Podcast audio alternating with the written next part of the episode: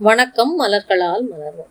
ஈழத்தமிழர் ஒருவர் ஈழப்போரின் போது பாதிக்கப்பட்டதுனால தன்னுடைய தொழில் முன்னேற்றம் மற்றும் வாழ்வாதாரத்தை இங்கேருந்து இனிமேல் தொடரவே முடியாது அப்படிங்கிற ஒரு சூழ்நிலை வரும்போது அவர் கனடாவுக்கு போக நேரிடுது.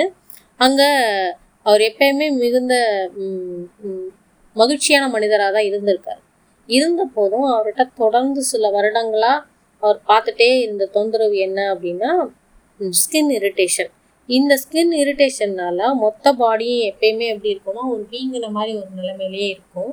இப்போ இந்த சகோதரருக்கு நாம் என்ன கொடுத்தோம் அப்படின்னா star of Bethlehem agrimony crab apple மற்றும் ஆலி இந்த நாளையும் நம்ம கொடுக்குறோம்.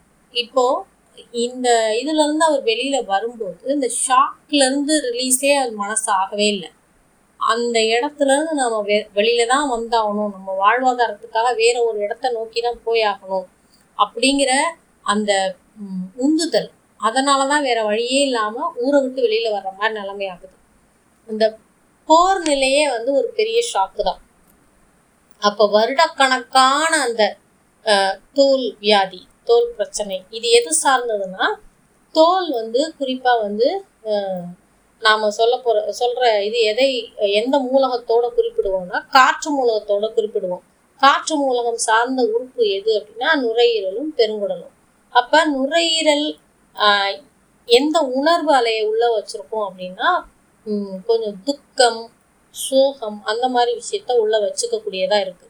அப்ப அது வெளியில காட்டும்போது எதன் மூலமா காட்டும் அப்படின்னா மலச்சிக்கல் மற்றும் தோல் பிரச்சனைகள் மூலமாக தான் வெளியில் காட்டும். இப்போ இந்த சகோதரருக்கு இந்த தோல் வியாதியாக அது காட்டும்போது நம்ம அவருக்கு கிராப் ஆப்பிள் கொடுக்குறோம். அப்போ அவர் எப்பயுமே மகிழ்ச்சியான மனிதர் இந்த மாதிரி ஒரு நிலைமைனால மகிழ்ச்சி இழந்துட்டாரு அப்படிங்கிறப்ப அவருக்கு அக்ரி பண்ணி கொடுக்குறோம். அப்போது இந்த சூழ்நிலையிலேருந்து அந்த கடுமையான சூழ்நிலையிலேருந்து அந்த அதிர்வுலேருந்து வெளியில் வர்றதுக்கு தான் ஸ்டார் ஆஃப் பெத்லே ஆலி எதுக்கு கொடுக்குறோம் அப்படின்னா இந்த தன்மை மொத்தமே மாற்றி அன்பின் சூழ்நிலையை கொண்டு வரதுக்காக அதாவது தனக்கு நேர்ந்த விஷயத்த மன்னித்து கொள்ளவே முடியல.